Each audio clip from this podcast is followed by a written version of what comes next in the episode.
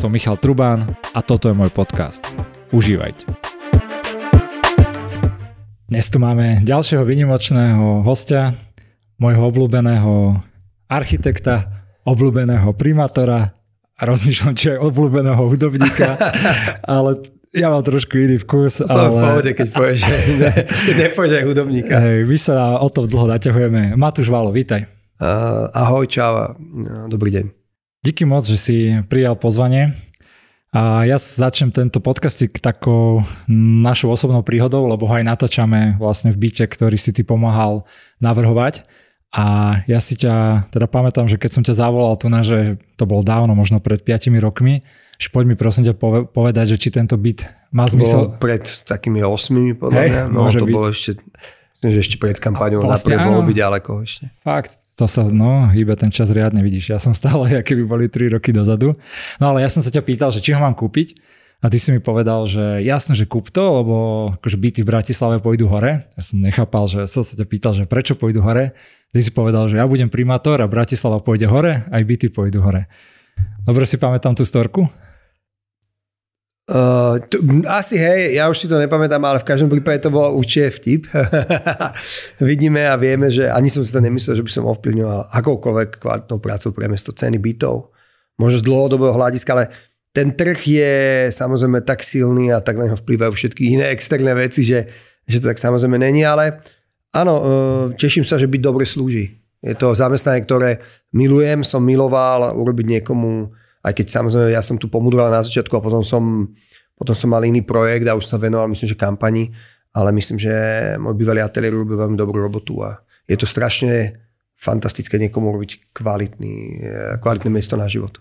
To môžem súhlasiť, že tá robota je super, aj sa mi tu veľmi dobre býva, ale pýtam sa tú otázku nie preto, aby som sa pochválil, že si mi robil byt, ale preto, že už tam bol taký uh, náznak, že bol to vtip, ja, my sme sa aj na tom vtedy zasmiali, ale ja si ťa pamätám z tej kampane, že ty si mal aj uh, pomerne taký, že sebavedomý a dobrý akože drive aj v tej kampani úplne na začiatku a cieľom tohto podcastu a nášho rozhovoru by malo byť, alebo čo by som ťa chcel viac predstaviť ľuďom, možno aj ja spoznať, také tvoje skôr, že spôsoby rozmýšľania, spôsoby fungovania manažmentu a k tomu sa všetkomu dostaneme. Ale toto bol taký ten úvod, kde som videl, že že ako sa na to pozeráš a tá moja otázka je, že či ty tú kampaň, či si taký človek, ktorý si povie, že toto je môj cieľ a po ňom akože idem tvrdo a ja ho dosiahnem a som taký ako keby, že v tom sebavedomí. Alebo napríklad, keď som bol pri kampani Zuzanej Čaputovej, tak ona to mala opačne. Ona si hovorila, že ona mala taký zénový prístup, že mne ten výsledok, že nezávisí, ako keby, že nevzťahuje sa k tomu výsledku, vždy sa pozeral len krok dopredu a na, na, na to konkrétne miesto, že aký si typ človeka pri týchto akože cieľoch a takýchto ťažkých veciach? V niektorých mojich projektoch, to tak volám s úvodovkami, som ako keby hráč na dlhé trate. To je napríklad moje hobby, obľúbené skupina para. My máme 27 rokov, hráme spolu. Čo je, niekto mi povedal, že vy ste známi a na vás chodí veľa ľudí, lebo proste máte jednu charakteristiku, že ste sa nerozpadli, na rozdiel od mnohých iných skupín. a to tak asi aj je. A na druhej strane, pamätám si tie prvé voľby pred 5 rokmi, mal som úplne jasnú stratégiu, že to nebolo, že all in, ani nič také. Bol to, že plán A, vyhrať voľby a robiť primátora, vec, o ktorej som dlho uvažoval a cítil som sa na ňu pripravený. A samozrejme mal som ale presne plán B urobený dokonca na deň, na prvé dva týždne, čo budem robiť, keď nevyhrám. A musím povedať, že som sa tešil veľmi na ten plán B. Takže to bola moja stratégia, určite nie nezávesiť všetko na jednu vec, ktorú ešte neviem ovplyvniť sám. Ja viem ovplyvniť to, že som uh, si urobil tú robotu, že som bol pripravený a urobil som jasný plán toho, čo chcem robiť a som to jasne odprezentoval. To bola moja celá stratégia. A, ale, ale niektoré veci som nevedel ovplyvniť, človek nevie v kampani ovplyvniť. Ty o tom niečo určite vieš. Takže... to si môžeme aj... Sorry. O to, nie, pohode. Ja, to ja, to tu, ja to tu pomerne často rozoberám okay, v, tých, tých, v týchto podcastoch. Tráma, myslím, všetkých. No. Uh, si taký v tom, že keď si mal ten plán B, tak v skutočnosti ti to akože odľahčovalo taký ten tlak, ktorý je obrovský v tej kampani, že čo keď to nevíde a že ma, Áno, aby to bolo, iba to trošku vyjasniť, že my sme mali, ja som kandidoval s plánom Bratislava, plán B, ale ja som mal aj svoj vlastný, ako keby e, alternatívny návrh toho, čo sa stane hodinu, deň, týždeň, dva týždne po voľbách, ak nevyhrám. čo mi dávalo absolútnu slobodu v tom, ako, to, ako ten výsledok skončí a mal som pripravený veľmi pekný ako keby život aj po tej volebnej kampani, okrem iného som bol stále v ateliéri. Uh, takže ja som, a to je možno aj taká vec, že hm, tam aj vidíš tých politikov niektorých, ktorí sú zvyknutí na tú politiku a na to byť v tej politike, že ak sa toho držia za každú cenu, pretože majú iba tu ten plán jedna, akože nemajú tú alternatívu a respektíve ani nevedia nič iné robiť v niektorých prípadoch, vždy tam niekde akože schôdzujú celý život. A, a to je si myslím veľmi dôležité mať vždycky ako keby nejakú alternatívnu cestu na to, aby si bol slobodný. Mm. Ty to používaš aj pri iných projektoch, teraz už keď si v exekutíve, takýto princíp, že keď ja neviem, nevidia ten projekt alebo ne, nejaká vec práve teraz, tak ešte, že mám to že je to taký mentálna barlička na, na to, že aby si bol fakt, že sa cítil, že menej pod stresom? Alebo je to len čisto pri tej politike, to tak, pri tej kampani to tak bolo? Mm, tak samozrejme, je vždy, ja som zažil COVID.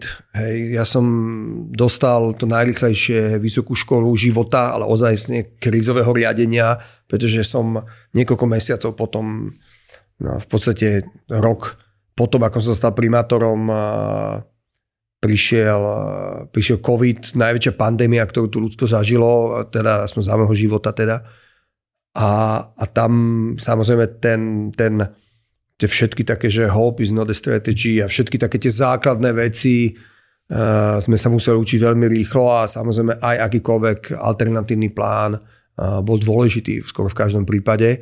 Takže, ale, ale treba to rozlišovať, pretože v niektorých momentoch uh, si človek povie, že chcem toto urobiť a proste musím ísť za tým. Akože to je, že že nemám, ani by som si nedovolil niekoho poučať nejakou univerzálnou poučkou, skôr sedliacký rozum, že niekde idem akože tvrdo na bránu, lebo viem, že to je správne a viem, že to je dosiahnutelné a niekde ako keby, keď je tam príliš veľa okolností, ktoré neviem ovplyvniť, tak ehm, hľadám ako keby aj to, čo sa stane, keď tá verzia A nevíde. To je podľa mňa super prístup.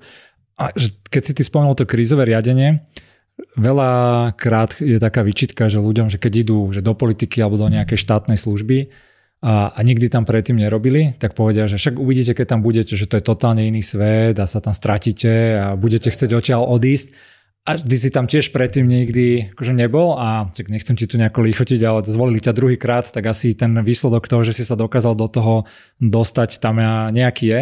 Čo boli, mal si ty takéto prekvapenie a nejak si sa s tým vysporiadal? A, alebo to nebolo až také odlišné od toho, keď si robil niečo vo firme alebo s ľuďmi, ktorých, uh, s ktorými si bol zvyknutý pracovať? Ty si tak povedal, že zvolili ťa druhýkrát a pre mňa to je jedno z obrovských významenaní, že ma zvolili ľudia druhýkrát. Ja už to beriem, jak samozrejme. Ne, ne, ne, je, je, to, je to obrovská vec. To je politika, ktorý nemá ktorý potrebuje nejakú odozvu na svoju prácu a, a tá odozva nie je to, že koľko peniazí ukradol, jak u veľa politikov to tak je, či sa nám to páči alebo nie. Tak, tak nechať získať ten volebný výsledok a musím iba povedať, že je to zatiaľ najlepší volebný výsledok od, po, po 89., ktorý tu v komunálnej politike kto v Bratislave dosiahol. Je veľký záväzok pre mňa a zároveň potvrdenie toho, že ten smer, ktorý nie je ľahký, je ťažký, ťažké reformy, ťažké veci, ale správne pre Bratislavu. Naši obyvateľia rozumejú a to bola veľká vec pre mňa. Takže mm, to som chcel povedať, ale, ale vlastne ja som, áno, dobre si to povedal, že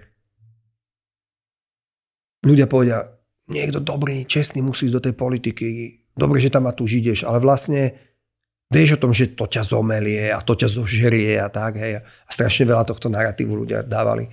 Ja som bola ja som sa obkolesil ľuďmi, ktorí už sa do toho vyznali. Proste. To je zásadná, veľmi jednoduchá vec. Vo všetkom, okrem architektúry a verejného priestoru, kde som patril kedysi určite medzi, musím povedať, akože je bez chválenia, medzi takých, akože, medzi skupinu ľudí, ktorá sa do toho naozaj vyznala aj, aj za to získala nejaké uznanie, ja som si tým zarábal na živobytie veľmi dobre, tak okrem toho sú okolo mňa ľudia, ktorí sú lepší vo všetkých ostatných kategóriách úplne radikálne a, a práve vďaka ním a tomu týmu, s ktorým som by the way kampaňoval, to kampaňové heslo v roku 2018 bolo, že Bratislavčan s dobrým tímom a plánom. Hej? Uh, tak, uh, tak vďaka ním uh, veľmi sme potili krv, ale nejak sme tú situáciu zvládli a mysleli si sme po roku, že už to je kvázi pod kontrolou, keď došiel COVID. Takže, ale áno. A za teba teda, však že jedno z tých vecí, ako si to zvládol, bolo, že si mal už tým pripravených akože ľudí. A to je, veď e, tento podcast počúva veľmi veľa podnikateľov a tam je tiež taká strašná mantra, že potrebujú lepších ľudí, ako oni sú oni, seba, že vedieť nahajrovať niekoho, kto je lepší ako oni, ale málo kto to akože dokáže. Čím je to podľa teba, že tebe sa to buď podarilo, alebo aké máš ty princípy, že ako vieš, že on je lepší ako ty, ale že je to iba v tom, že ty sa nevyznaš do tej oblasti, alebo hľadaš tam aj nejaké hodnotové veci alebo že pracovné, že ako, vy, ako si povieš, že tento človek je oveľa lepší ako ja? Má to, má to viaceré roviny. Jedna z tých rovín je určite architektúra. Ak chceš dneska robiť dom, posledný projekt veľký som robil 7 rokov na dvore v Trnave. A to, ak sme chceli urobiť, ja som potreboval expertízu mnohých iných ľudí. Od pamiatkárov, od reštaurátorov, o to, ako má vyzerať vzduchotechnika, ako sa ako čo najlepšie proste pivnice, ktoré boli roky, desiatky rokov zatvorené, úplne stuhnuté, sa z nich robí priestor, ktorý je úplne príjemný na život. Po to, ako vyzerá dobrá kuchyňa, ako vyzerá malé divadielko. Extrémne veľké, veľká skupina odborníkov musela pomôcť tomu projektu, normálne ako platení konzultanti, profesisti, na to, aby ten projekt bol úspešný a, bol funkčný, čo dodnes je. Hej. A to znamená, že to je vec architekta viem veľmi veľa, viem veľmi málo z veľa profesí iných. To je, a to je OK, to je v poriadku. Niekto ide do hĺbky v tej veci, ale niekto to musí pospájať. A preto sa aj hovorilo, že architekti, vlastne slovo architektúra sa začala použiť na komplikované veci aj v IT napríklad, lebo no, uh, ukazuje na nejakú komplexnú a komplikovanú vec, ktorá, ktorá má mnoho rôznych úrovní preto sú architekti dneska vo viacerých aj funkciách alebo vo viacerých, všeobecne veľa článkov som čítal o tom, jak architekti sú schopní jednak napríklad, že hľadať kompromisy, jednak posadiť ľudí za jeden stôl a odísť odtiaľ so spoločným výsledkom, čo nie je málo. A jednak, že vedieť akože počúvať ľudí, ktorí sú odborníci v daných témach. To je jedna rovina. A druhá téma, druhá rovina je určite ego. E, tiež som sa bavil s nejakými ľuďmi, však to je úplne jednoduché. Ja si naherujem top ľudí, ktorí mi pomôžu to urobiť a prečo to tak nerobia iní, prečo to tak veľa iných ľudí nerobí. A odpoveď vždy bola, že, že to sa nezdá, ale to ego je stále dôležité v tomto. A čo sa týka ega, usilujem sa s ním dlhodobo pracovať a dlhodobo ho zvládať a úplne nikdy by ma nenapadlo e, na odborníka, ktorého uznávam, o ktorom vidím, že sa do veci vyzná alebo má dobrú referenciu, sa preťahovať s ním, že kto má pravdu. Proste základná vec je architektúra. Platany nikto nevedel na meste lepšie sadiť ako ja, alebo ja som ich sadil, ja som si to odmakal na tej trnave napríklad. Vedel som, že môžeme zasadiť platany, ktoré budú rásť, jak, jak, jak rastú fantasticky. Ale o, dla, o dlažbe, o detailu obrubníku som vedel, keď som začal byť veľmi veľa o dispozícii, o architektúre, o fasádach. Ale tam končila moja expertíza Vedel som ešte veľa o kultúre, o koncertnej sále, hej, jak môže vyzerať, lebo mám skúsenosť nejakú, ale a všetky ostatné veci som si nechal radiť a nechávam si radiť doteraz ľuďmi, ktorí sú v tom výborní. A hlavná, hlavná, hlavné moje úsilie je udržať tú chémiu v týme, udržať ten tým pokope, udržať ten tým spokojný. Všimol som si veľa, robil som s viacerými ľuďmi, ktorí, uh, ktorí vedú obrovské firmy alebo obrovské týmy, že nie všetci z nich mali vybudovanú schopnosť svojho okolia a dávať im ozajstný feedback. To je tiež vec, ktorú si musíte budovať. Keď za vami dojde 5 krát človek s nejakým feedbackom a vy ho 5 krát ako keby niekde uzemníte alebo, alebo nevypočujete, tak 6 krát proste nedojde ten človek, napriek tomu, že to je jeho robota, je za to platený. Tak si zakusne do jazyka. A to je namáhavé, je to, ale je to strašne dôležité. Proste. Ja som ťa tu zavolal do tohto podcastu aj preto, že napriek tomu, že ho počúva veľmi veľa podnikateľov a manažerov, tak eh, podľa mňa aj tá manažerská robota v tej politike je v niečom ešte ako keby ťažšia, práve čo si kvôli tomu, čo si aj povedal, že ego a strašne veľa tých záujmov tam do toho vstupuje. A mne sa zdá teda, že sa mi páči, na, na ako na tým aj rozmýšľaš a čo o tom hovoríš, ale skúsme sa vrátiť k tomu egu, že tam je a teraz také tej politické časti vlastne, ty sa vnímaš sa ako politik, hej? Kebyže povieš, že som ano, politik, tak... som, som ako primátor hlavného mesta hej. je politik, akože ja som politik. Ale nemáš to tak, že ja som není politik, ale som nejaký iný druh uh, eh, politik, že bereš to... Že... Verem to úplne normálne, hej. akože mm, potrebujem dosiahnuť môjho hlavného cieľa, čo je lepšia Bratislava, najlepšia Bratislava, je úplne normálne, že potrebujem hlasovania, potrebujem dohody, potrebujem normálne veci, potrebujem robiť politickú prácu veľmi veľa o mnoho viac, ako som si želal. A myslím si, že hlavná, jedna z mojich hlavných tém je prestať vnímať slovo politik ako nadávku a starať sa o to, aby to ľudia, aby aspoň to mali v hlave, že nie všetci politici sú tí zlí. Takže áno, nemám, nemám s tým problém. To sa povedať, aj keď uvažujem inak ako politici, ktorých poznáme napríklad z parlamentu a mám niektoré iné hodnoty, iné postupy, iné, mnohé iné veci. Ja som to mal podobne s, s názvom podnikateľ, lebo kedysi bol, vieš, že keď niekoho v telke ukazovali správa, ak zastrelili nejakého človeka v čiernom aute a že podnikateľa zastrelili a pritom to boli akože mafiáni.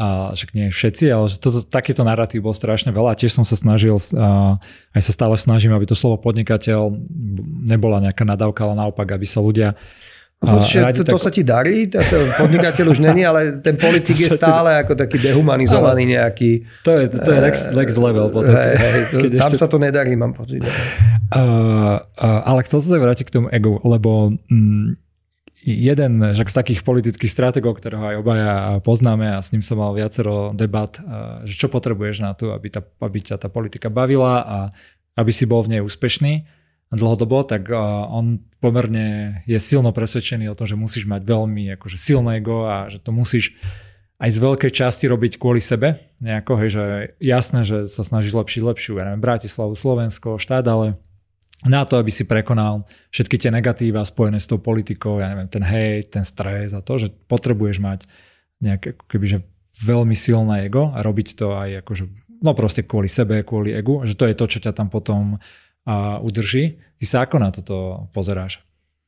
Že ako aká silná je taká tá, tá motivácia, sebarealizácia toho ega a toho altruizmu okolo?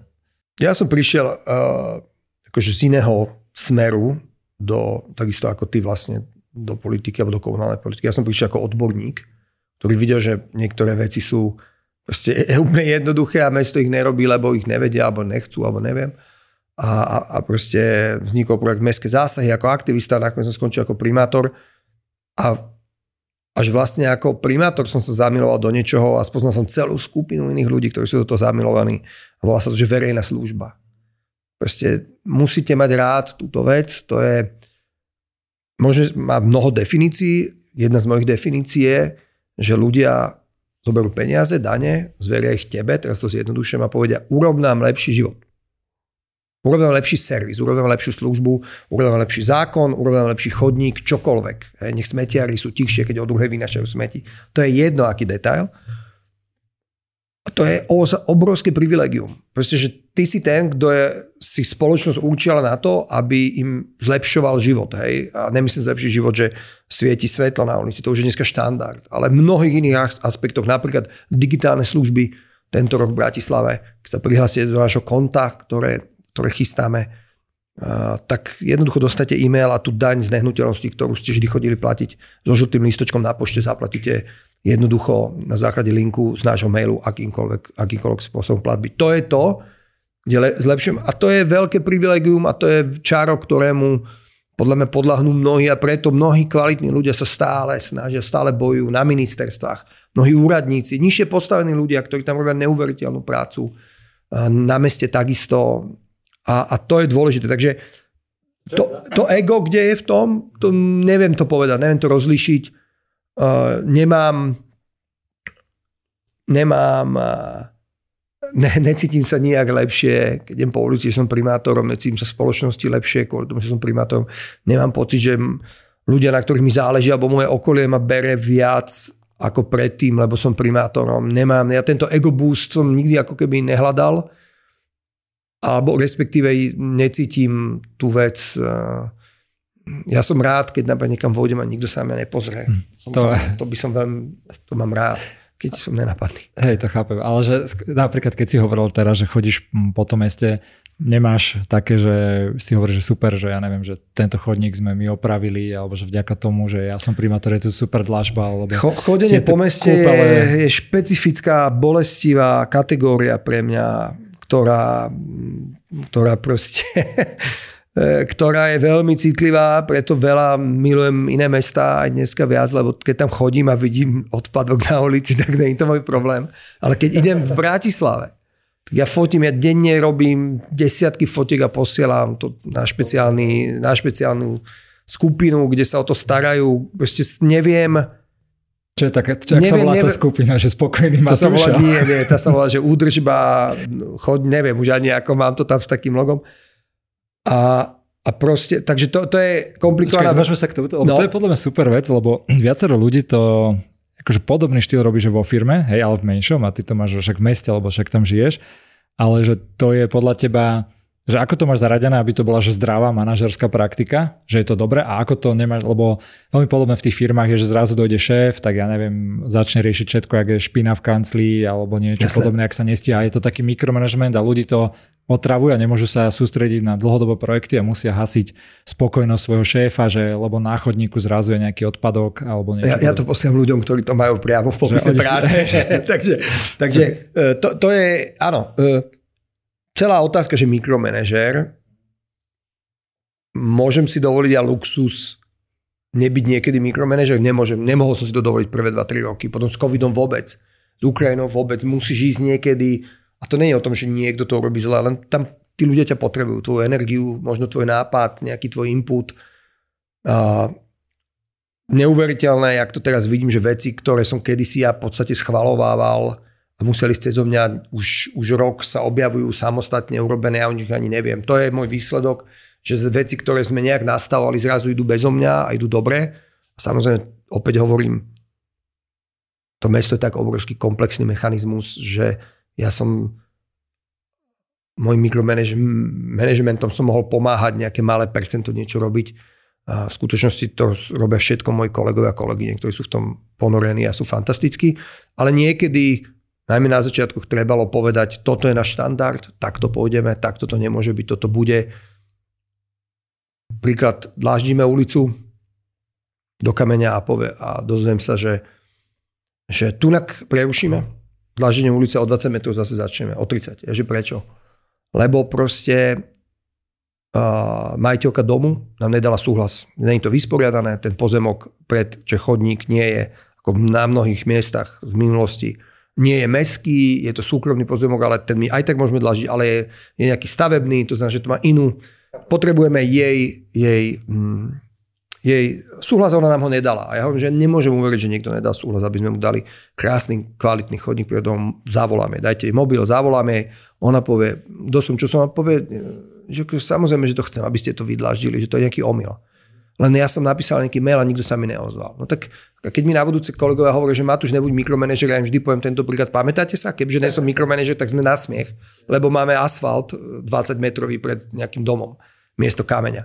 A to znamená, že niekedy to je o tom, že zafunguje primátor, niekedy je to o tom, že v tom obrovskom tlaku, ktorý moji kolegovia majú na seba, je jednoducho niektoré malé veci už nestihnú ustrihnúť akurát. Ja možno vidím, že to sú dôležité malé veci niekedy. Takže ten mikromanéž, a, a keď sa vrátim k tým odpadkom na ulici alebo vyhádzanému košu na zastávke, tak tam e, ja som iba ďalší z mnohých ľudí, aj z nášho týmu, ktorí proste sú na tejto skupine a sme iba oči pre ten úrad. To znamená, že toto je aj môj plán, ktorý chceme urobiť. My sme robili cez odklad pre starostu, čo je skvelá vec, ale chceme to zjednodušiť. Chceme, aby ľudia jednoduchším spôsobom nám dali vedieť, nejaký problém. Aj na tom robíme teraz. A, a to, je, to je tá vec. Takže nie je to o tom, že uspokojte šéfa, teraz všetko nechajte a poďte robiť toto. Väčšinou to dojde ľuďom, ktorí iba prekliknú niekde, vyšľú čatu, ktorú máme urobenú, ktorá to odprece. Áno, vyžadujem čím skorej fotku uprataného miesta, značky zdvihnuté, opravené, alebo...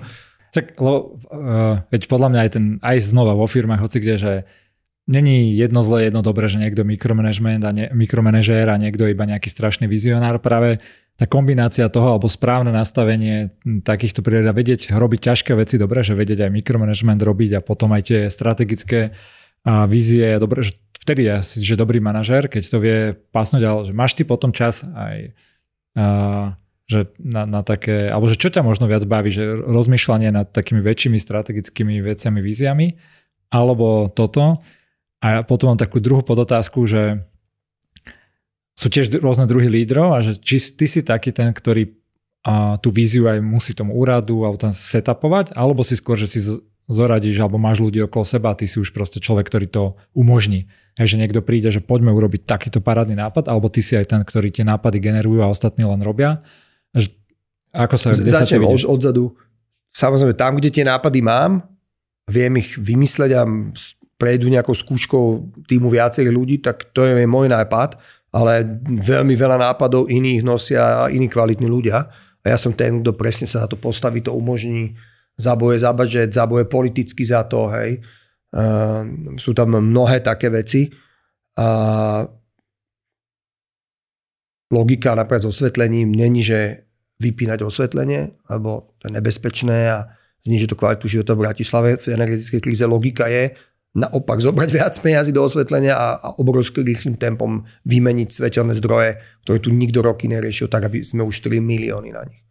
Takže keď za mňou prišiel šéf našej firmy, ktorá má dneska na starosti osvetlenie s touto vecou, tak ja áno, to je ten nápad, ktorý som potreboval a postavil som sa všade v budžete, politicky, na kluboch a tak ďalej. To znamená, že a dneska zo, máme, myslím, že pod 70 tisíc svetelných zdrojov, tento rok meníme 30 tisíc z nich. Čo znamená, že nejaké peniaze do toho dáme, ale nejak, veľmi veľa peniazí na energiu ušetríme a nebude musieť byť Bratislava tmavá. Takže e, to, to, je, to je úplne, v tomto to mám jasno a myslím, že to bola tá otázka. Alebo... Ako, ako si ty uh, v rámci, však máš určite že plný kalendár takýchto vecí, že chodenia pochodníkov a však ale... Ne, nechcem chodiť ja pochodníkov, ja, ale, akože že, niekedy by som chcel ísť so zaviazanými očami, lebo v podstate ten môj nárok na Bratislavu v rámci čistoty a upravenosti je obrovský a to je vlastne ako keby veľmi ťažké niekedy, aby som bol spokojný, ale musím povedať jednu príhodu. Povedz, bol som strašne, príhody sú najlepšie. Príhoda, ktorá ma urobila strašne šťastného. Išiel som sa pozrieť večer na Karpatsku, ktorá bola vtedy dokončená, neviem, či to bolo tesne po, po voľbách, si myslím, že to bolo teraz. A bola dokončená, sú tam dva cyklopruhy, červené, ako ich chceme, je to pekne urobená cesta, môžem si to pozrieť. Jazdili po spokojní vodiči, to si vodiči to ani neriešili, ale ja som si predstavil, že sú spokojní. A videl som tam tri špaky, alebo 5 špakov bolo pri krajnici a hovorím, do keľu to není možné. Ako, akože iba som si uvedomil, a zrazu spoza rohu vyšlo čistiace autičko na, s kefou. A ja, že ty vole, tak to ma tak potešilo, že, že proste máme tu špaky a a ten systém nejakým spôsobom funguje, že v správnom čase prichádza čistiace auto. Nebolo tam za rohom nachystané. Ne, že keď je po Bratislave, že ide za mňou a čistí. Nie. To som nechcel. Ale, ale to, ma, to ma strašne potešilo. Najviac ma teší, keď vidím akýkoľvek náznak, náznak systému, ktorý funguje. Hej, to je strašne dôležité. Že to je, a ten, to možno k tomu poviem, trošku odskočím, že ja som si naozaj myslel naivne, a to bolo naivne, že za pol roka ten magistrát akože dáme dokopy a to je Magistrát je obrovská firma s ďalšími veľkými firmami. Sú tisíce zamestnancov v podstate dokopy, ktorá iba zmeniť kultúru vo firme dneska koľko, 5, 6, 7 rokov hovoria v súkromnej firme. Hej, to znamená ešte vo firme, ktorá bola nastavená úplne inak ako je magistrát. Vôbec nebola nastavená, že my sme tu platení, aby sme robili klientský servis niekomu. To tam vôbec, tento narratív nebola. A to sú potom tie hodnoty, a to si sa pýtal predtým, že áno, že usilujeme sa sa baviť o hodnotách, usilujeme sa baviť tie hodnoty implementovať, uh, usilujeme sa, aby, aby boli jasné a to je veľká úloha nám a nedarí sa nám to vždy, tak aby bolo každému jasné, že keď sa bavím s niekým na telefonickej linke, alebo keď sa bavím s developerom, alebo keď sa bavím s hocikým, s, občianským združením, ktoré si chce zasadiť rúže pred dom, aby bolo jasné, že to sú naši klienti. Akože to je zásadná vec. Veľa sa inšpirujem, pozerám sa na rôzne klientské postupy vo firmách, či v bankách alebo v mobilných operátoroch, oni sú strašne ďaleko v tom. Tam fakt máme, aj, aj máme dobré vzťahy s nimi, aj vieme nejaké know-how občas získať. A, a, a to sú tie hodnoty, ktoré dávame. A samozrejme tie hodnoty, že, že ľudskosť, to sú veľmi dôležité veci, taká transparentnosť a všetky tie naše základné hodnoty. Ale ten proklientský servis je strašne dôležitý. Čo, si mi tak nahrala na tú otázku, že čo boli také veci, keď si sa tam prvýkrát dostal do toho magistrátu, mal si ja teraz nemyslím programovo, čo si mal v programe, ale interne manažersky, že mal, čo si mal tak v hlave, že čo tu ja potrebujem spraviť rýchlo do pár týždňov, aby sa mi to tu nezrutilo po pár mesiacoch. Mal si niečo takéto v hlave? Alebo že toto je vec, ktorej, o ktorej som presvedčený, že ju musím urobiť. Ja neviem, niekto by povedal, že naherovať rýchlo ľudí dobrých, niekto by povedal pokatovať budget, alebo niekto iný, že rýchlo presadiť nepopulárne opatrenia. Že... Uh, samozrejme, to, to prostredie, do ktorého som vstúpil, bolo politické a bolo poznačené rôznymi obchodnými záujmami a mafiánskymi postupmi v mestských firmách, odkiaľ odtekali milióny eur. Boli kauzy, spoločnosť, policia. Ešte predtým, ako som bol primátor, sa riešili OLO, dopravný podnik, ale BVS, známe veci, všetko. A nejakým spôsobom zásadná vec bola e, ako keby mať svoj tím na tých správnych pozíciách. To znamená, že keď sme prišli, nastala rýchla výmena niektorých sek- sekčných šéfov ale ja pokladám dve veci za dôležité a to myslím, že bolo schválené druhý alebo tretí mesiac po voľbách, že sme schválili a dohodu sme urobili taký manifest o transparentných výberových konaniach. A oni sa môžeme baviť, že transparentné výberové konanie vie vybrať aj zlého manažera, akurát, že bol transparentne vybraný, musel byť vybraný na základe KPIs a keď ich nesplňa, tak proste musí odísť. Taká je dohoda. A to je ten rozdiel, že je normálne sa občas aj pomýliť, ale tá, tá chyba sa ukáže vždy veľmi rýchlo a my ju vieme napraviť tým, že proste no, ten človek odíde. Čiže, takže to aj vo firmách, keď hoci koho nahajruješ, tak, môžeš to je ten rozdiel, 5 že... kôl prejsť a hoci čo tak. porobiť a o týždeň uvidíš, že si sa úplne pomýlil. Uh, ale vo firme súkromnej by toho človeka rýchlo vyhodili. A to, to, to je normálne a tak to je správne, akurát, že na meste boli dohody všelijakých poslancov v minulosti a poslaneckých klubov a oni sa do nekonečna držali tí ľudia tam, lebo keď vy mi zoberiete môjho, ja vám zoberiem vášho, a to sme schválili v zastupiteľstve jednohlasne, že ten systém zmeníme a schválili sme to, že dáme podľa nejakého kľúča, podľa klubov a tak, ako veľmi politicky, dočasné manažmenty mestských firmám, dokým neprejdú tie transparentné výberové konania a tie tiež prechádzali, že sa najprv CEO súťažil a on už bol potom v porote do druhého kola uh, alebo v tej výberovej komisii, kde sa súťažili jeho CFO a COO a všetky tie, tie jeho funkcie. Dohodli sme sa, že v správnych radách nebude ne, ne, manažerská nevýkonná funkcia. My sme tam mali predtým všetkých poslancov, ľudí, ktorí tam len tak boli. Nemali funkciu, brali dosť husté peniaze. Také akože základné veci. A to bol dôležitý základ, kde sme tie mestské firmy chytili veľmi rýchlo. Urobili sa dohody, dali sa tam podľa mňa veľmi niekedy aj kvalitné manažmenty dočasné. Mi bolo ľúto, že dohoda bola, že tie dočasné manažmenty nemôžu kandidovať do, v rámci transparentného výberového konania, čo mi bolo aj ľúto. A a to bola vec, kde, sme, kde, kde som videl teraz o pár eh, prekvapených, zdvihnutých obočí niektorých ľudí, ktorí si mysleli, že á, nejak, ho, nejak ho ukecáme alebo niečo sa, nejak to zvládneme. No. Tak tam to lietalo.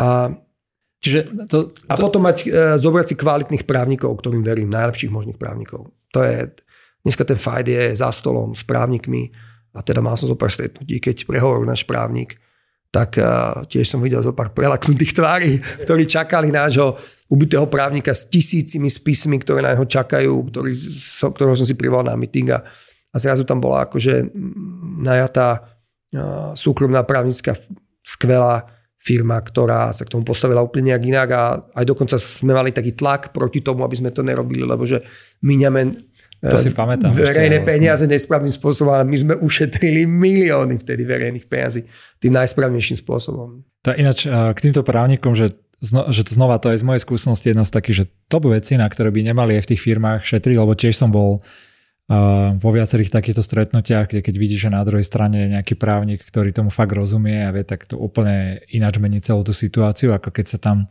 motajú dvaja presne nejakí domotaní aj majiteľe tých firiem a, a ešte aj právnici ale ty si mal toto premyslené pred tými voľbami, alebo to bola taká prvá vec, že kde si ťa zvolili a si prišiel na to, že OK, tak že, či to bolo také, že, aha, že chcem tu začať, ja neviem, niečo iné budovať a robiť, ale zrazu, že tak toto je prúser, idem toto robiť. Premyslené sme to. Bolo to pred voľbami. Drvia väčšina prvého pol roka, čo sme mali, sme mali premyslené krok za krokom. Akože nulová. I improvizácie veľa bolo, ale v tom hlavnom, hlavnej, hlavnej schéme tam bola nulová improvizácia. Toto, no, lebo toto je tiež podľa mňa taký problém, že možno aj iných komunálnych politikov alebo kandidátov, že vlastne ideš niekam, a to sa vrácam k tej debate, že sme mali na úvod, že vlastne nevieš, čo ťa tam čaká a potom si taký prekvapený a z toho vznikajú tie storky, že ťa to zničí a že ťa tam všetci vysmejú. A To je, to je zásadná vec, akože a to Ty si ako no... k tomu pristupoval, že tým, že, neviem, si, že si mal ešte špeciálny tým, ktorý, alebo debatky s ľuďmi, ktorí pripravovali veci, no, že keď sa tam náhodou dostaneš? Tak alebo... my sme mali hlavne plán Bratislava, hmm. možno to nepamätá veľa ľudí, ale to pripiem, čo to bolo, že ja som... Pamätám si to. 2000, to som, dosť veľa ľudí som tým vyprudil v tej kampani s plánom Bratislava. A ja som... Koľko ľudí to čítalo, ale... E, Čo, bol som prekvapený. Ako na, na posledné stretnutia k tej knihe, ja som mal 50 stretnutí po Bratislave k tej knihe, na začiatku tam chodil, že na prvom stretnutí bolo asi 8 ľudí a proste tú knihu sme dostali tak do priestoru, že na konci som mal, že 300 ľudí, veľká debata, proste emócie, akože dobré veci, výborné veci. Ľudia, ľudia vedia hovoriť fantastické veci častokrát. A, a ja som asi v 2016, dva roky pred voľbami, som si obehal ľudí, ktorých som poznal z aktivizmu, ktorých som vedel, že túžia meniť to mesto. Uh, mal som vtedy desiatky, desiatky meetingov. Ja som, to mal, ja som si to aj rátal, bolo to viac ako 100 meetingov, kde som im všetkým povedal, že plánujem robiť takúto vec a plánujem robiť dokument, keď oni do ňoho prispiejú svojim know-how, o ktorom sa ešte budeme baviť, tak ten dokument bude naša, naša, naša Biblia akože na, na to mesto. A, a vlastne vzniklo, myslím, že to bolo 7 pracovných skupín alebo 10 Každá pracovná skupina mala od 5 do 10 ľudí, ktorí boli fakt dobrí v tom ľudia, rôzni ľudia z NGO, ale aj ľudia, ktorí robili v samozpráve. No a samozrejme bola tam aj tra- transparentnosť, boli tam všetky tieto procesy, hej, ako na to. Miro Beblavy nám napríklad veľmi pomohol presne s transparentnými výberovými konaniami. Akože presne takíto ľudia, ktorí sa vyznajú výrazne do toho, vedia, aký je európsky štandard, s dobrým právnikom za sebou, nadizajnovali to pre plán Bratislava veľmi dobre a vlastne podľa neho podľa toho ideme doteraz. Hej. Dvojkolové, druhé kole transparentné, predtým ešte nejaký výber, čekuje sa, backchecky, proste mnohé veci. A napríklad vždy je tam e, vo výbere komisie sú pozorovatelia z radov zastupiteľstva. Hoci kto zo zastupiteľstva môže byť a sledovať celý proces. Hej. Takže veľmi otvorené. No a, a, a to sme mali všetko v pláne Bratislava, takže išli sme podľa toho. A, a dneska samozrejme mám veci, ktoré sa v pláne Bratislava nevyšli, ale drvia väčšina vecí, ktoré sme tam mali, alebo veľká časť e, sa ich pokúšame k ním prísť, alebo sme ich dosiahli. Dalo by sa veľa o tom pláne a fakt, že podľa mňa plán Bratislava je jedna z mála programových dokumentov, ktorý reálne aj v tej kampani zohral veľké, veľké miesto a tak asi je to aj trochu tým, že ako si to ty robila, že tá Bratislava je také predsa len špecifické mesto v niečom. Ale vrátim to trochu na, na úvod tej kampani, že ty si to začal veľmi ďaleko od tých volieb, presne toto celé robiť. Málo kto je taký aj že trpezlivý, alebo vieš, veľa kandidátov začne kandidovať do komunálu, že čaká na poslednú chvíľu a potom sú prekvapení, že ich nikto nepozná a tak. Že, ty, že, ako si sa ty na to pozeral, keď to bolo možno neviem koľko rokov presne až pred tými voľbami, že ideš do toho a s takým pomerne že nejasným výsledkom, hej? Že, že čo, čo to bolo, že, si, že ťa to akože, prečo si chcel kandidovať vtedy že za primátora, keď bolo ešte tak ďaleko od tých volieb? Ako keby, že čo, ťa, čo, ti, čo bol ten driver? Uh, Ak si vieš spomenúť ešte. Jasne, viem si to spomenúť presne. Ten driver bol ten, že, uh, že sme chceli jednoducho lepšie mesto na život a videli sme, že v zahraničí sú mesta, ktoré za niekoľko rokov alebo desiatok rokov dosiahli absolútne zmeny s dobrým vedením dosiahli absolútne skoky v kvalite. Ja som v 2010 som bol na, takej, na takom Fulbrightovom štipendiu v New Yorku, kde som sledoval Bloomberga, najmä šéfku jeho dopravy Janet Sedikán, ktorá teraz má prísť do Bratislavy, čo ma veľmi teší. E, medzi časom sme sa spoznali viacej a, a, a je to skvelé. Je, sú to ľudia s jedným z najlepších know-how na mesta na svete. Hej. A to sú úplne neuveriteľné veci, jak, jak ma to bavilo, jak som to sledoval celé, jak som si to naštudoval, hej, aj veľa bolo o tom popísané. A videl som jednoduchú vec, že tá zmena je možná aj v meste ako New York, ktoré, keby vám niekto povedal, že na Manhattane Broadway, ktorá išla cez, ten, cez tú mriežku, kvázi tak šikmo a vyrábala aj mnohé dopravné problémy, že ju niekto postupne začne robiť ako pešou, pešou trasou a pešou ulicou, tak sa to zdalo nenormálne. Ale oni urobili presne, zobrali si 13 tisíc taxikov, vyhodnotili dáta z ich smerovania, ich fungovania za rok, dali to dokopy, zistili, že sa to dá dneska to je jeden z veľmi úspešných príkladov mm, zmeny mesta a mm, to je to isté ako Maria Hilfe Strasse, keď sa chceme pozrieť bližšie ku Bratislave. Tam bola obrovská diskusia, že keď z neho, polku, polku z neho robili ako pešiu zónu. A to bola vždy obrovská diskusia, je to možné, to není možné, takto to bolo celé roky a obchody upadnú a dneska každý, kto má čísla k dispozícii, aj oni vedia, že to bol ťah, ktorý boostuje tú časť mesta a obchodom sa darí viac ako predtým. A... Čiže to bolo také, že tá inšpirácia zo zahraničia teba akože motivovala veľmi, že poďme to aj u nás urobiť? Ja som videl, a to je zásadná vec pri zmene čohokoľvek, že zmena je možná. Toto je heslo moje. Zmena je možná. Môže vám niekto rozprávať, to sa nikdy neurobí, to nikdy nebude. A, a Nelson Mandela, mám jeho citát e, zavesený v, v robote, ktorý znie, že je, z nás sa to nemožné, dokým sa to neurobí. A to, a to je tak akože, to je známy citát. A de facto je ale strašne dobrý, lebo je pravdivý.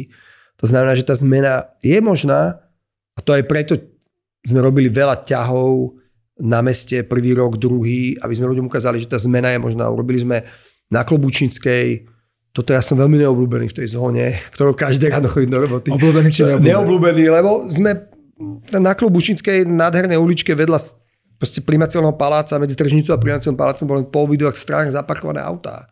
Úplne nemožné. A je, proste my vieme, že my sme mali zmapované, kto tam parkuje, parkovali tam veľa aj nerezidentov. A, a vyrátali sme, že keď vyhodíme polku tých parkovacích aut, rezidenti a obmedzíme parkovanie nerezidentov, že tá rezidenti budú môcť parkovať, to je pre nás veľmi dôležité. A sú tam dneska stromy, je tam prvýkrát tieň, je tam nejaký priestor, ktorý je meský, mesta z 21. storočia v centre a zmena je možná, to bola zásada vec. Oranžové kruhy na námestí SMP bol presne spôsob, jak som neukázal dobre, že tá zmena je možná. Nebol to dobrý spôsob vtedy. Hej, mi to bolo Prečo? Veľa, Mne sa to celkom páčilo, že keď to prvýkrát vyšlo, že to bol taký zaujímavý nápad, že je tu za rohom, že tie oranžové kruhy, že wow, že aká zaujímavá vec, že vlastne ukážeš tak Ale vizuálne. To je, to je taký taktický urbanizmus sa to volá, kde vlastne akože že ukážeš rýchlo tú zmenu a potom nasleduje ďalšia zmena. Ale potom prišiel COVID a tá ďalšia zmena, ktorú sme mali naplánovanú, jednoducho neprišla. Dneska už čakáme viac na tú, na, to, na tú finálnu zmenu toho námestia.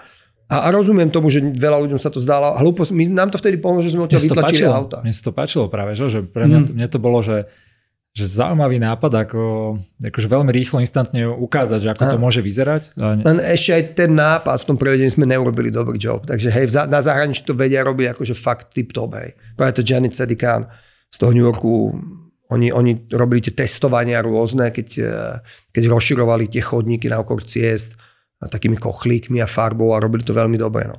No ale to už sa teraz zamotávam niekde. Už Nie, som, dobre si už povedal. Kde, kde, kde máme chcem, chcem sa spýtať práve že na toto, že keď sa robí tá zmena, je možná, tak veľký je problém, neviem, poviem až v obrovských ministerstvách, veľkých organizáciách robiť tú zmenu.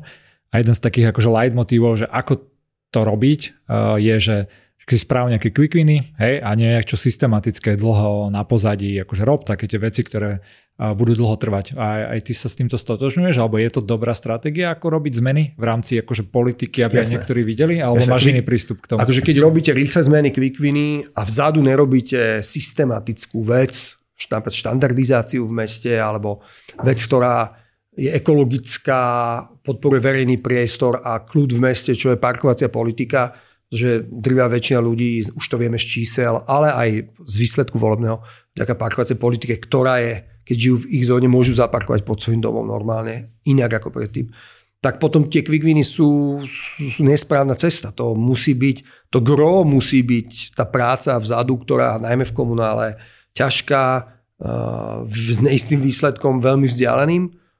U nás to bola napríklad štandardizácia, čo je základná vec. Potrebujem robiť štandardy, aby som nemusel do nekonečna kontrolovať veci, vysvetľovať, aby ostali aj pre tých, čo prídu po mne.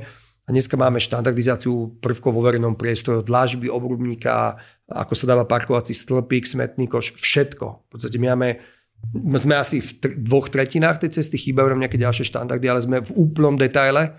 Veľká knižka, a bol tu, boli prekvapení aj zopár, svetový architekt Bjarke Ingels, ktorý, s som mal hodinové stretnutie, lebo tu robí veľký projekt. Ja som si to veľmi užil, lebo ho mám veľmi rád celé roky a, sme sami dvaja sa bavili a nakoniec som povedal, že OK, ale ten váš projekt, tu sú naše štandardy, nech sa páči, tak, tak akože bol veľmi pozitívne prekvapený, že to je... To je... A, a ako sa pri tej zmene ty pozeráš aj na komunikáciu, lebo to je akože veľká súčasť zmeny, keď chce niekto robiť zmenu, tak musí vedieť aj komunikovať. Zdá sa mi, že v minulosti uh, aj akože to, či už aj politici aj, aj iní primátori možno, že nevedeli až tak dobre, že vyhrali sa voľby, 4 roky sa niečo akože robilo a v takom, v takom nejakom čase, keď aj ty si nastúpil možno predtým bročka, tak nechcem vás porovnávať, aby sme sa tu nehadali. Počkaj, a, a nie, že chcem povedať iba. Že, on, ešte, on ešte primátor? Uh, neviem, uvidím. pozdravujem Peťu Bročke, samozrejme. O sa musíme ešte baviť. To áno, jeho mám, to mám. Jeho ja som to, musíme ja som to preskočil, ale mám ho, mám Peťa Bročku nachystaného, lebo Peťo to je... je iný, ale, iný, iná planeta. Hej, to ale je. vrátim sa ešte späť k tej komunikácii, že a čo aj niektorí akože potom kritizujú, ale že mne sa to páči, že je akože non-stop komunikácia, je, že začneš, že ne, nezačneš komunikáciu len pred voľbami, ale tie výsledky robíš aj normálne. A že ako ty vnímaš, že ako silno súčasť je to podľa teba toho, že tá zmena môže nastať, alebo že aby si to komunikoval. Lebo vieš, veľa ľudí, však asi tiež som z toho niekedy robím srandu, že však aj Trnava aj Bratislava, že to sú niekedy také Instagramové projekty.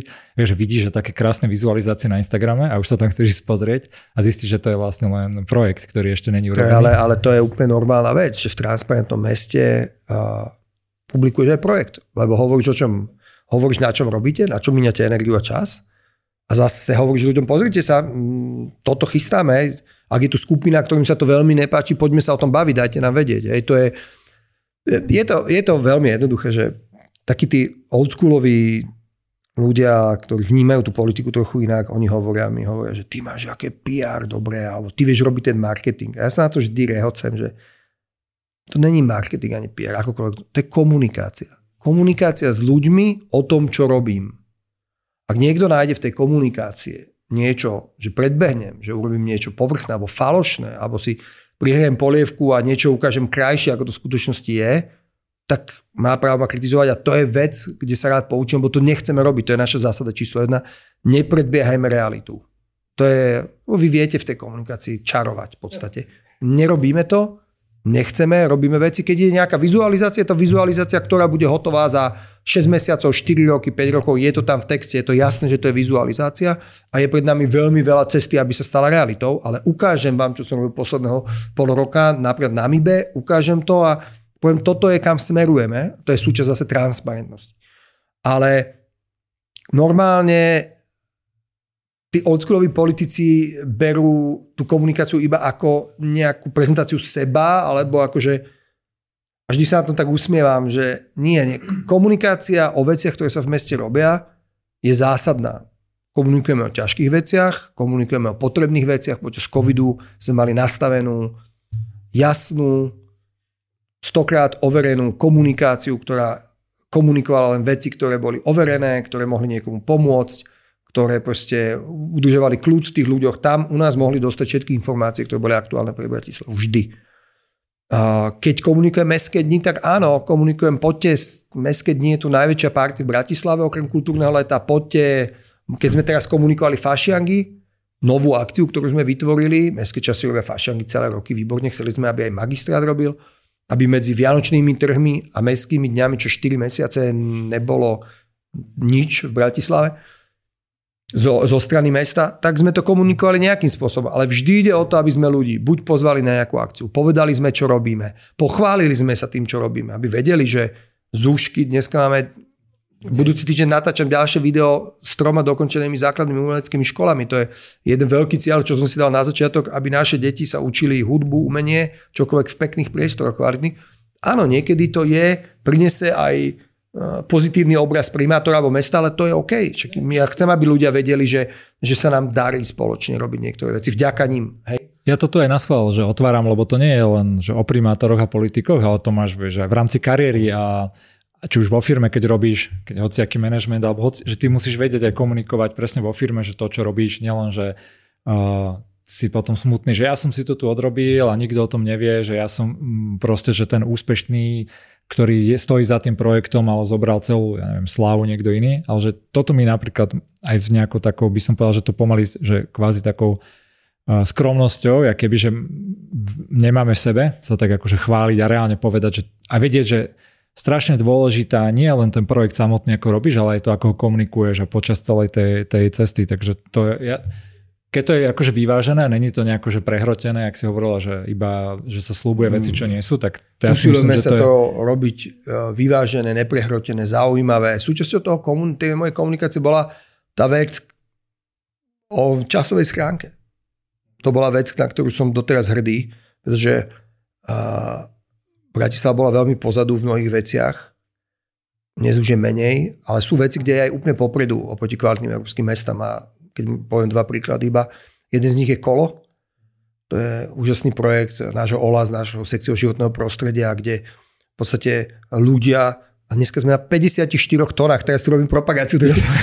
ja už asi piatýkrát som rozmýšľal, že ti poviem, že dobre, ale že poďme sa baviť o tebe, ale na, ne, ne, na, na to je pekne. A, a, ale súvisí to s tou komunikáciou. A druhý taký projekt je to, jak sme dokázali komunikovať opravu Michalskej veže, časovú schránku, to pozerali tisíce ľudí v real time. A ja som to Dáš kúkal. prenos, vtedy. to kúkali, že naozaj všetci.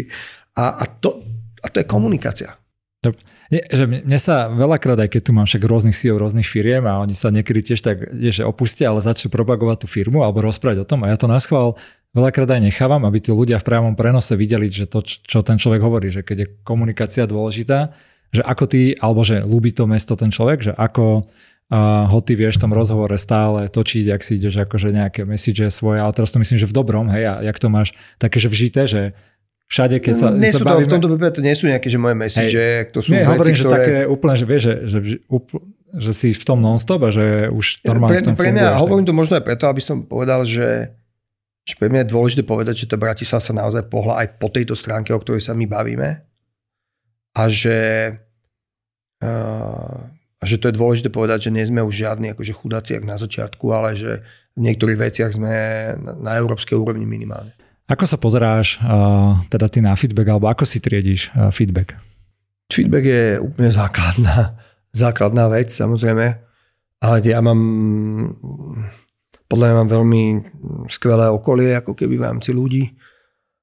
A často sa proste mi, čas, veľa, veľmi veľa rozhodnutí, ktoré robím, drvivú väčšinu je založené na nejakom spoločnom uvažovaní o tej veci. Triediš nejako to, že, lebo aj v tej politike tým, že teraz keď bereme, že profesionálne tvoje okolie, že tam veľa ľudí chce dosiahnuť svoje, to nemyslím nejak aj zlom, hej, že každý chce niečo presadiť, ja neviem, že šéf nejakej meskej firmy alebo nejaký vedúci nejakého projektu a ako sa ty vysporiadávaš s týmto, že ako, ako vieš detekovať, že ten človek, ten feedback myslí úprimne alebo neúprimne a nechce za to len, akože aby si potom bol uh, viac pozitívny voči, dajme tomu nejaký jeho projektu, hej, alebo aby si ho jeho mal radšej. Bo toto, toto mm. sa aj veľakrát vo firmách, vieš, že keď si šéf, tak si strašne najvtipnejší, povieš niečo, všetci sa smejú, hej, lebo každý chce, aby si ho mal pomaly rád alebo cítil k nemu niečo. E, tak to je, nemám to moc teda ja takto, dávajú mi zabrať úplne hej? bez zmihnutia oka ho, ne že hocikdo, ale a to, to je to, čo ja si vestujem, ja nepotrebujem, ja potrebujem vedieť realitu. A, a samozrejme, možno sa milím, možno ani ja iba myslím, že to tak je, ale myslím, že, že ľudia vedia, že mi môžu povedať akýkoľvek feedback, a, pokým je myslený s prihľadnutím na ten výsledok, že nám pomáha sa niekam posúvať. Keď niekto iba hovorí, že nedá sa, alebo toto nevieme, alebo niečo, tak na to som citlivý už trošku. Prvé roky som veľmi počúval, že nie a nedá sa.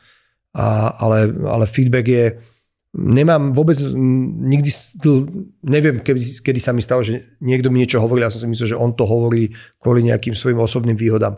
Skôr to hovoria, že každý je fanatik do toho svojho a proste a hovoria mi, zanedbávaš málo, hovoríš o tejto téme a teraz ľudia mi nám píšu, že už vás nezaujímajú stromy a to viem, že o nej hovorím stále, a že, ale že ľudia proste z danej sekcie možno chcú, aby sme ešte viac pomáhali, alebo ešte viac robili, ešte viac sadili.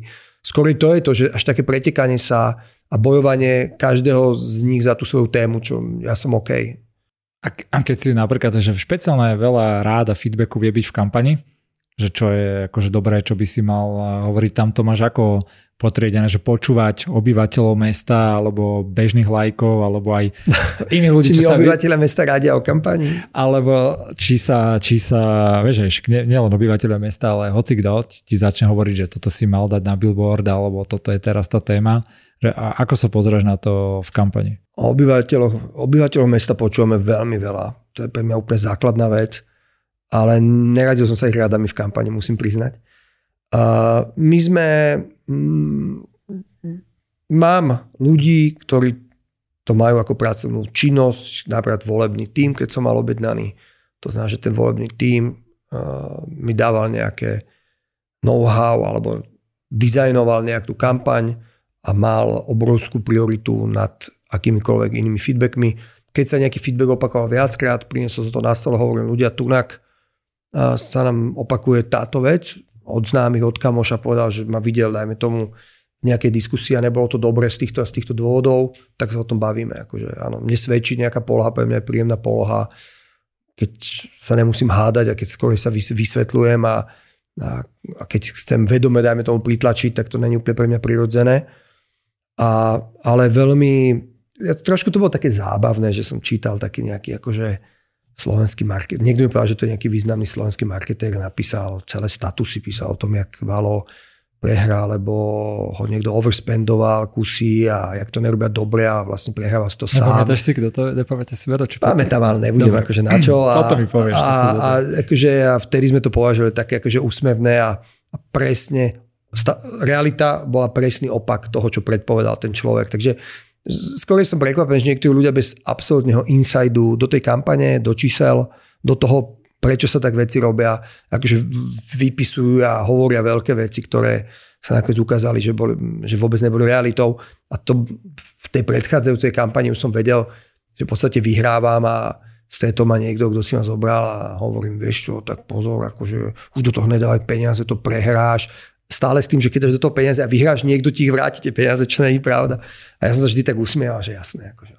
Mm-hmm keď sme pri tej kampane si spomenul tie diskusie, tak ma napadlo, že vlastne uh, ako sa ty cítiš v tých diskusiách takýchto predvolebných aj s tými inými kandidátmi, že je to taká tvoja obľúbená disciplína, alebo je to niečo, čo... To asi iba, iba, iba nejaký blázon môže mať ako obľúbenú diskusiu, najmä keď tam boli všetci kandidáti. Ja mhm. som bol v diskusiách, keď boli všetci kandidáti a bol, bol som tam s náckami všelijakými, ma tam obviňovali, ale že, dobre, že vyzerám ako Zelenský.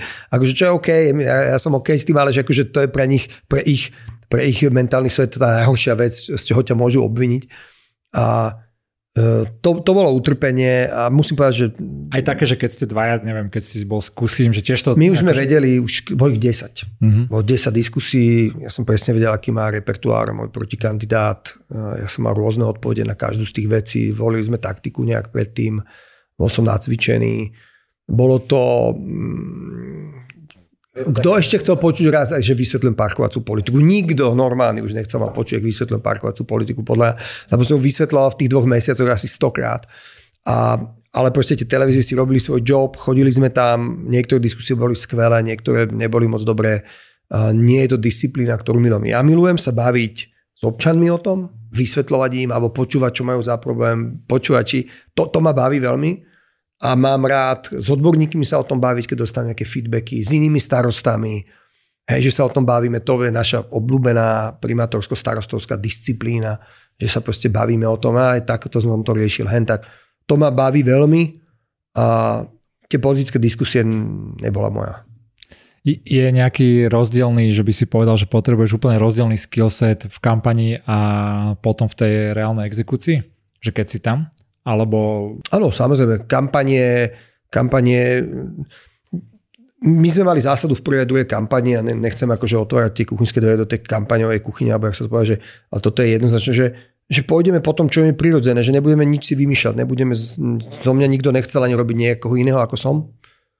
Pôjdeme s témami, ktoré myslím naozaj vážne, takže keď som hovoril o tom, že v kampani, že chceme Bratislavu urobiť najbezpečnejšie mesto pre deti vo verejnom priestore, tak to je projekt, na ktorom som už predtým rok a pol robil, teda my a teraz robíme ďalej. Uh, žiadne nové vymyslené čudnosti. Normálne to, čo sme tvrdili doteraz, sme tvrdili ďalej. To, čo som tvrdil v kampani, ďalej robím. A to strašne človekovi dá nejakú istotu, dá mu to strašne nejakú akože jednoznačnú vec, že ja nerobím nič iné, ako čo som hovoril.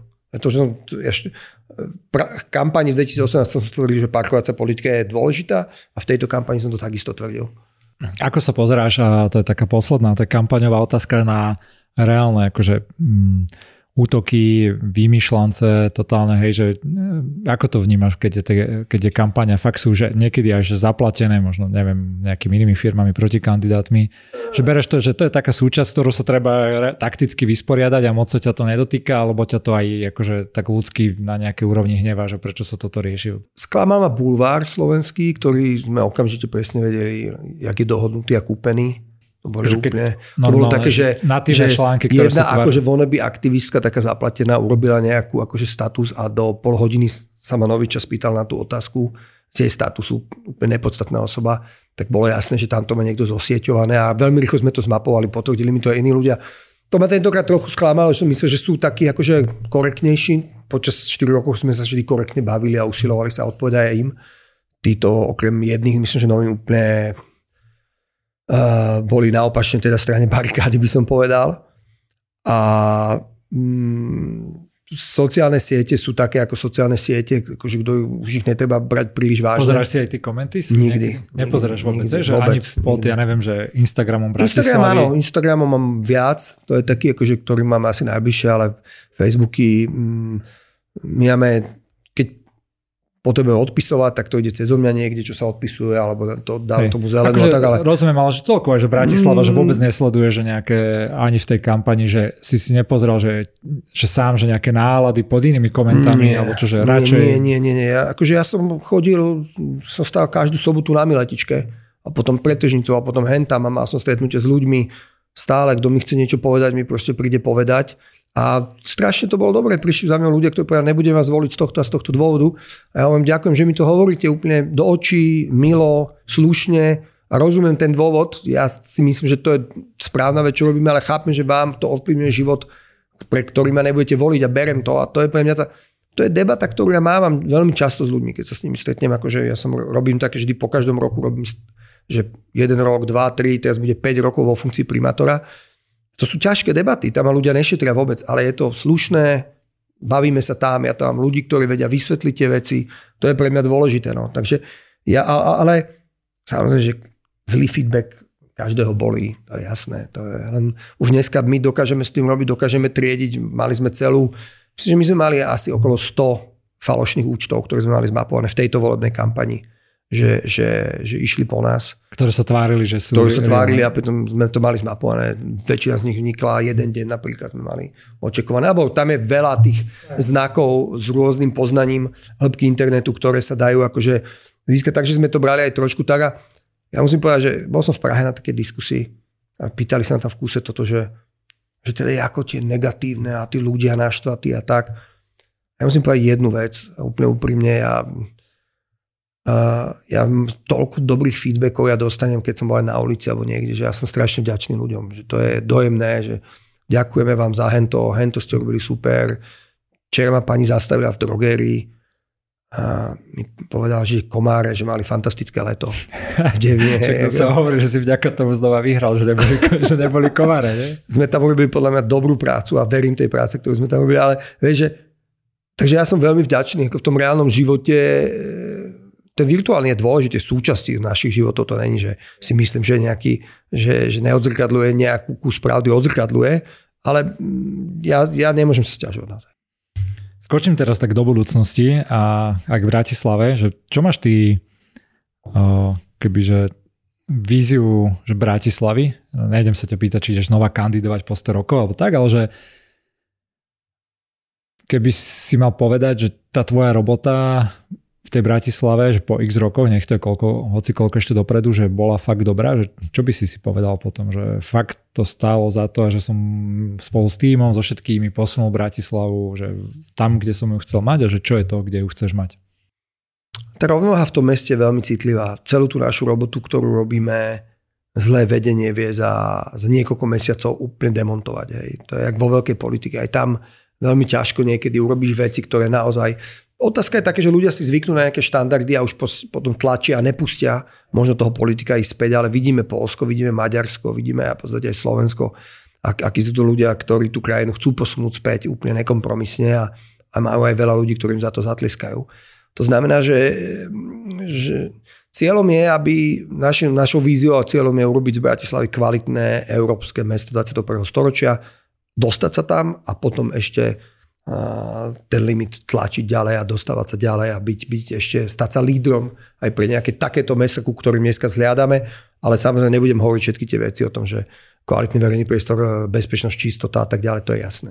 A ty, čiže ty to robíš aj s takým tým uvedomením si alebo rizikom, že keď bude nejaké iné vedenie, tak veľa vecí sa môže hneď dať naspäť a pobúrať. To je tak, myslím, že všade. To je akože Eh, u nás nefunguje, že ústavná väčšina alebo ústavný zákon, ktorý predsa dáva nejakú istotu, nejak, nejakú istotu v tom štáte a u nás sú veľa vecí vzdialené jedne, jeden alebo dve hlasovania od toho, aby boli zmenené. Super, ešte mám takú asi najťažšiu otázku z dnešného dňa. Čo toho Peťa Bročku? No, však to, to, je tá, to je tá otázka, že kedy Trnava konečne začne dobiehať Bratislavu. Pozdravujeme Peťa Bročku. Chcem povedať o jednu vec a myslím si, že chváliť je dôležitá vlastnosť a ja tú vlastnosť chcem mať, aj ju mám a, um, a nie je to kvôli tomu, že ma Peťo chválil v tomto podcaste, a je to kvôli tomu, že my máme ľudí, ktorí určujú smer a, a tlačia tie hranice inde a u nás v komunále to určuje Peťo Bročka, ktorý je o 4 roky dlhšie aj s Ríšom Rybničkom, to je tiež skvelý, títo, táto dvojica. Oni sú o 4 roky dlhšie ako ja, možno Ríšo už o 8, neviem. A, to je úžasné, že v Trnave, mesto, z ktorého pochádza moja rodina, v ktorom som robil krásny projekt na dvorie a ktorý mám rád, e, že, že je toľko vecí, ktoré tlačia na, na, na tie hranice a my sa o nich môžeme učiť. A, a Peťo je absolútne skvelý, so svojimi nápadmi je, hrá proste niekedy inú ligu aj ako ja. A on je lepší primátor ako ty? Keby som chcel mať v Bratislave nejakého primátora, tak poviem Peťo Bročka určite. A neviem, neviem, neviem, či je lepší. Je určite, je určite absolútne skvelý. Krásna odpoveď. E, skočíme na také dve záverečné otázky, teda, ktoré sa pýtam každého. Jedna je u teba, bude asi taká odporúčacia. Že čo by si ty, už si tu zopár nejakých architektov spomenul a keby si mal odporúčiť nejaký zdroj, možno knihu, možno podcast alebo možno nejaký iný typ fungovania spolupráce. Viem, že ty si však presne chodil do zahraničia, že tam si sa veľa inšpiroval a stále aj robíte s mestom, že keby si mal povedať niečo takéto, čo by si, čo by si odporučil nádejným ďalším možným komunálnym primátorom, politikom, ľuďom, ktorí ľúbia mesta a chceli by ich rozvíjať. Ktorí majú radi verejnú službu možno, lebo to je ten hlavný dážnik toho celého. Uh, vzdelávať sa je dneska mnoho kvalitných konferencií, je mnoho rôznych kurzov. Ja som mal šťastie, že som dostal to štípko na ten Bloomberg Harvard, taký leadership takú, takú iniciatívu ročnú. Dneska som alumná aj Harvardu, ako kvôli tomu kurzu ročnému úplne úžasná vec. A, a, proste e, vzdelávať sa, vzdelávať sa. Ja nie som úplne, že by som čítal nejaké manažerské knihy, to kvázi minimálne. Veľa sa učím v teréne. Musím povedať, že veľa, veľa som čítal kníh, napríklad Bloombergovú knihu alebo Janet Sadikán knihu, ktorú napísal. To sú knihy, že ľudí, ktorých sledujem a oni napíšu knihu, tak si ju prečítam Veľakrát je tam veci, ktoré viem, veľakrát ma tam niečo zaujme. Vždy sú to malé veci, ktoré mi totálne vedia ako keby v hlave odštartovať nejaké iné uvažovanie, takže sa oplatí to čítať. Ale nemám, že nejakú Bibliu, ktorá ma ako zmenila na manažera. Ja nie som ani manažer, som architekt a je, podľa sa dobre, učím byť manažer. Veľmi dobré typy si povedal. Ja teraz fajtím s takou vecou, že si čítam, väčšinou si čítaš také knihy, ktoré sa ti páčia, oni sa ti páčia, že tak podporujú tvoj druh myslenia. A mi to už tak, že vadí, že čítam knihu, ktorá je dobrá a snažím sa teraz pozerať po takých knihách, ktoré ma keby že rozčulujú, že to tak není. A to je celkom halus, lebo minule čítam si takú jednu knižku, ktorú mi, jak si spomenul Mira Beblavého, tak mi odporúčil, že ako, že prečo zlyhávajú veľké projekty, obrovské, ja neviem, keď robí niekto čo ja viem, obrovskú trať medzi Los Angeles a Silicon Valley, že prečo celý ten projekt skapal a takéto veci. A niektoré tie poznatky z toho ma normálne tak rozčulujú, lebo ja som presne, že opak toho a vtedy si hovorím, že, že to je asi dobré, že ti konečne niečo rozbíja ten, to, to, to, to ako si nastavený v hlave a nielen, že ťa potvrdzuje v tých tvojich. To, je, to ja mám v praktickom živote. Tak ja väčšina vecí, ktoré chcem urobiť, tak ten praktický život ich rozbíja a tlačí proti ním, takže to je, to je tak. No. A dám ti poslednú otázku, ktorú sa tu pýtam všetkých, taká, a možno ešte u teba je taká špecifická. A keď sa spýtam sa ťa to na tú verejnú službu, že vlastne prečo to všetko robíš a druhý dodatok tej otázky je, že aký je podľa teba tým pádom aj zmysel života? Samozrejme, zmysel života, najľahšia otázka zo všetkých. Koľko je zmysel života? 46? 42. 42, sorry, 42. Možno 46. To už... Ne, 42. Uh, je luxus pre mňa, a poviem to ešte raz, a poviem jednu z charakteristík tej verejnej služby, nemusieť zarábať pre niekoho peniaze. Nemusieť vytvárať nejaký zisk, šetriť peniaze, míňať ich absolútne šetrne ale míňať peniaze na to, aby sa väčšina ľudí alebo všetci ľudia mali dobre. To je luxus. Práve preto dneska u nás na magistrate robia firmy, ľudia na dobrých pozíciách, ktorí prišli z, z privátneho sektoru, ktorí chcú zažiť to, že niečo robia pre ostatných. A to je obrovský luxus. A to je pre mňa dôležité na tom, prečo to robím. A zmysel života je proste... Mm, je, je ja mám syna, ktorý je môj zmysel života, mm, rodinu, eh, mať lásku, mať všetky tieto veci, ktoré možno zniejú ako kliše, ale sú jednoducho pravdou. A, mm, a ostať, pre mňa je to určite ostať aj ako keby uh, čistý a držať sa tých ideálov, ktoré mám, s ktorými som išiel do politiky a, a je dôležité si kontrolovať, že ich stále mám rovnakým spôsobom. Máš v sebe, cítiš niečo také v sebe, že keby že si v tej politike potom veľmi dlho, že už to bude dlho? Vieš, veľa ľudí hovorí, že keď si tam, že jasné, že vydržíš 4-8 rokov, ale že keby že si tam 20, 25, 30, že to už ťa ovplyvní, ešte, alebo ešte necítiš také náznaky? Nie, nie, nie, necítim to. Kontrolujem si a sledujem vyhorenie, všetky tieto procesy, ako keby mám očakované, dám si na to pozor, aké je to ťažké, pretože keď vás príliš baví práca, je to nebezpečné, o to viac ju treba uh, si na to dávať pozor. A ale áno, umenie odísť je niečo, čo slovenskí politici rozhodne nemajú. Drvia väčšina z nich, niektorí to majú. A, a je podľa mňa dôležité to mať stále v hlave. Super, tak sa teším niekedy v budúcnosti, že si môžem vyhodnotiť, či sme odišli v správnom, správnom čase. Díky moc, že si tu bol a že si pozdielal podľa mňa veľmi dobré insighty, ktoré minimálne na Slovensku veľmi málo ľudí a a aj na takýchto pozíciách dokáže, dokáže zdieľať mimo aj nejakých štandardných politických rozhovorov. Díky ešte raz. Matúš. Ďakujem pekne a príjemný deň. Ďalšiu časť máme u konca. Som veľmi rád, že ste dopočúvali až sem a znamená to asi, že sa vám ten podcast páčil. Ak vás podcast zaujal, budem rád, keď ho ohodnotíte na tých platformách, kde ho počúvate. Pomôže to jeho zdieľaniu. A pokiaľ by ste chceli podobné informácie o podcaste alebo o typoch, ktoré zazneli aj tu, dostávať ich aj do svojho mailu, tak sa prihláste do newslettera na truban.sk. Ja tam párkrát za mesiac pošlem svoje tipy a triky na nové časti alebo na veci, na ktoré som natrafil a ktoré ma inšpirovali. Ďakujem moc ešte raz, teším sa na ďalšiu časť, verím, že aj vy. Díky moc.